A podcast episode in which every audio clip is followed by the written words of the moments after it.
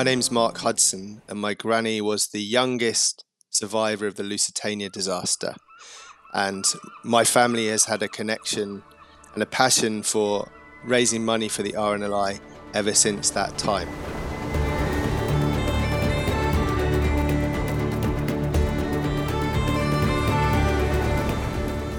Audrey Lawson Johnston was the most loving, caring granny that any boy could hope for. She was a fabulous woman, actually. She was really warm and kind. She always identified as American, even though she left America when she was three months old, lived her entire life in the UK. She didn't have an American accent. She had a, you know, she had a very English accent. Um, but she was educated in England. Her, her family came over to get a bet, well, not a better, but they, they loved the idea of educating their children in England. So she was, she, you, if you met her, you would have thought she was very English, but actually she, she, I think she kept her American passport.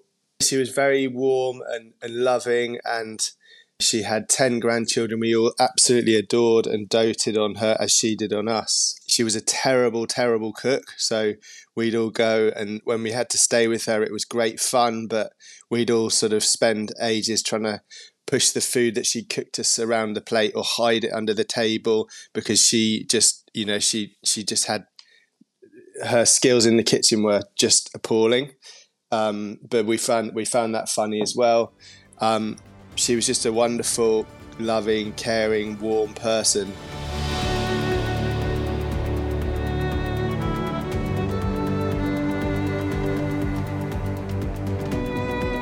To put it into context, we need to go back to 1915, which is obviously the era before transatlantic flights. And so, if you were um, if you were wanting to travel between the America and and and the and Europe, then you had to take um, these these giant passenger liners.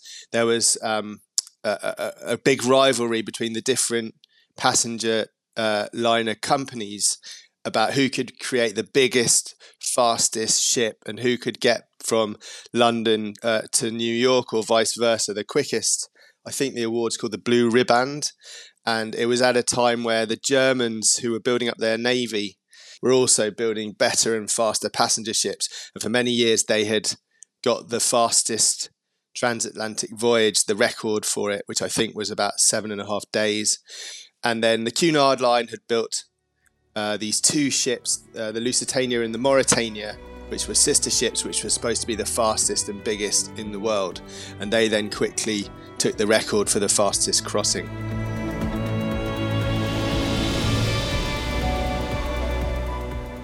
Her father was a uh, surgeon major in the American Army. He decided that he would he would like they were Americans from Massachusetts, and he decided he would like to educate his children in the UK. There was a, a small family. They had two nursemaids and there were four children, of which my granny was the youngest. She had two sisters, Susan and Amy, and and an older brother, Stuart and their nursemaids were called Alice Lines and Greta Lawrenson, and they all uh, boarded the Lusitania on I think the first of May 1915, and off they set. And obviously, this was in, in a climate where merchant shipping was being sunk relentlessly by the German U-boat fleet, and passenger shipping was also there was debate over whether it was a valid target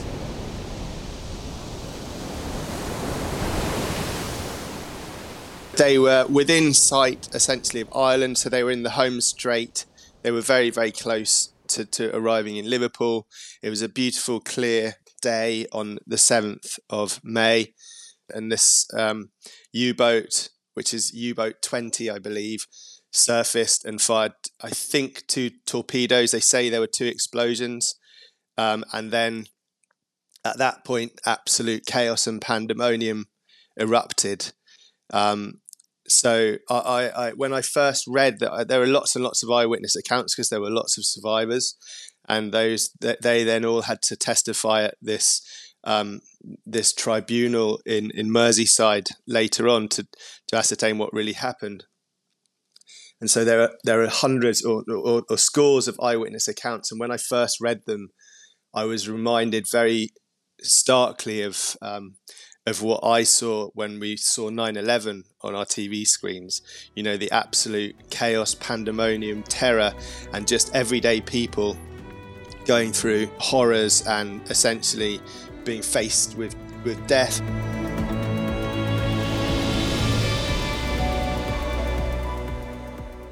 Alice Lines, who who was Granny's nurse and, and was a lifelong friend, grabbed Audrey and Stuart, the, the my granny's brother. She ran to the deck um, uh, and went to try and get into a lifeboat. The ship sort of was listing dramatically.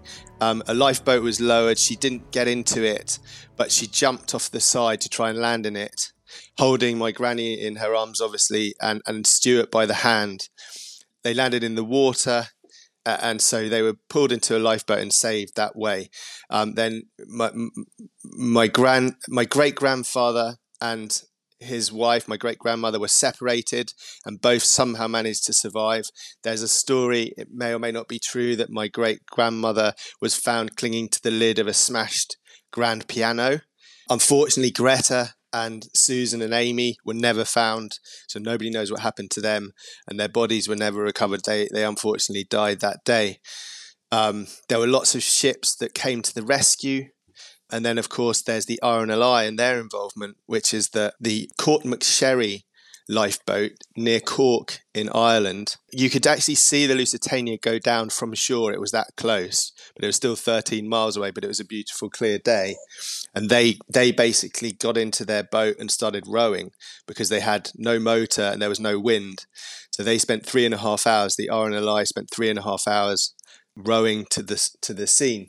By the time they got there, any survivors had been picked up so they then spent something like eight hours recovering bodies. And, you know, that I think is the moment where our, our family's connection to the RNLI really began.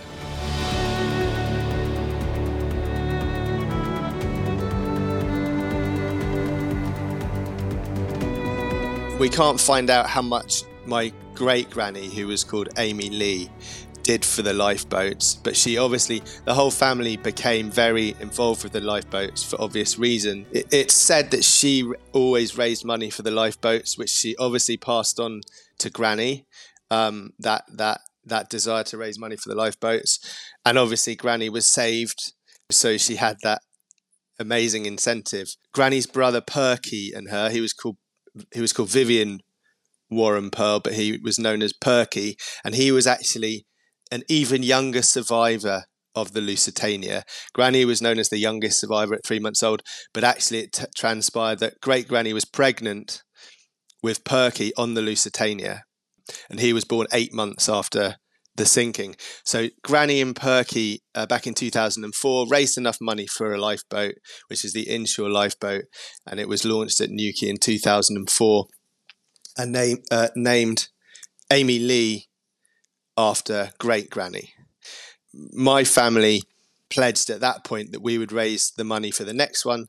So, mainly led by my father, Martin, and my brother, Hugh, we spent the next 10 years raising money for the next one. Um, in the interim, Granny passed away. 2012, we launched a lifeboat at New Quay uh, named Audrey LJ after her.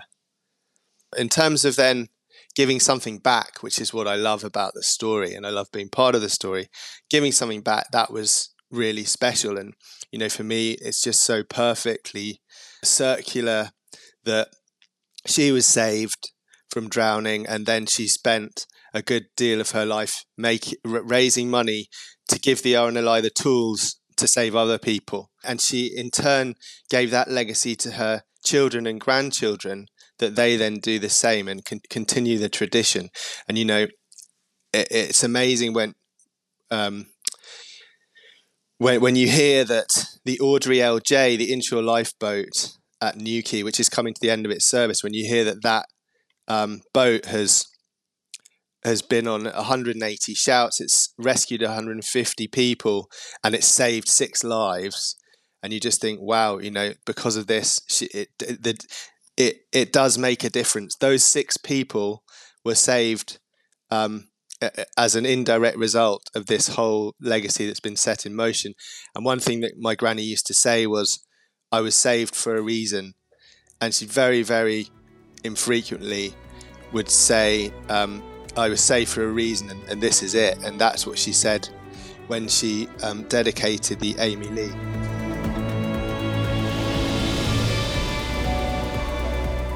We hope it's not the end of the story. One way we thought of to really cement the legacy um, and give more, even more to New Quay was that we, um, I organised this bike ride that took place in September this year. It was called the Tour de Dyfed, and it went from Swansea to New Quay, visiting every lifeboat station on the way. I had 21 riders take part. It was unbelievably difficult. But nobody quite realised how difficult the terrain is to cycle.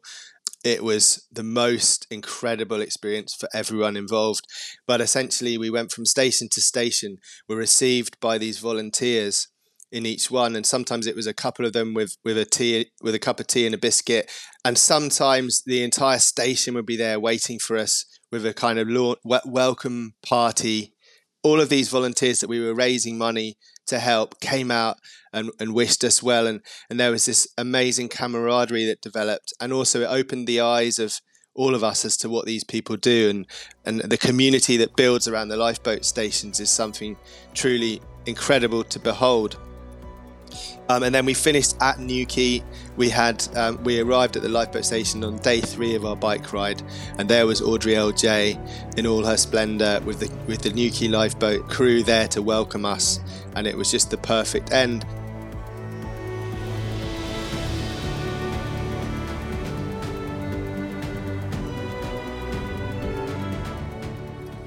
Hello, it's Mary McAleese here. You've been listening to part of the RNLI's 200 Voices collection. To hear more remarkable stories, head to rnli.org slash 200 voices or subscribe to the RNLI wherever you get your podcasts. Thank you.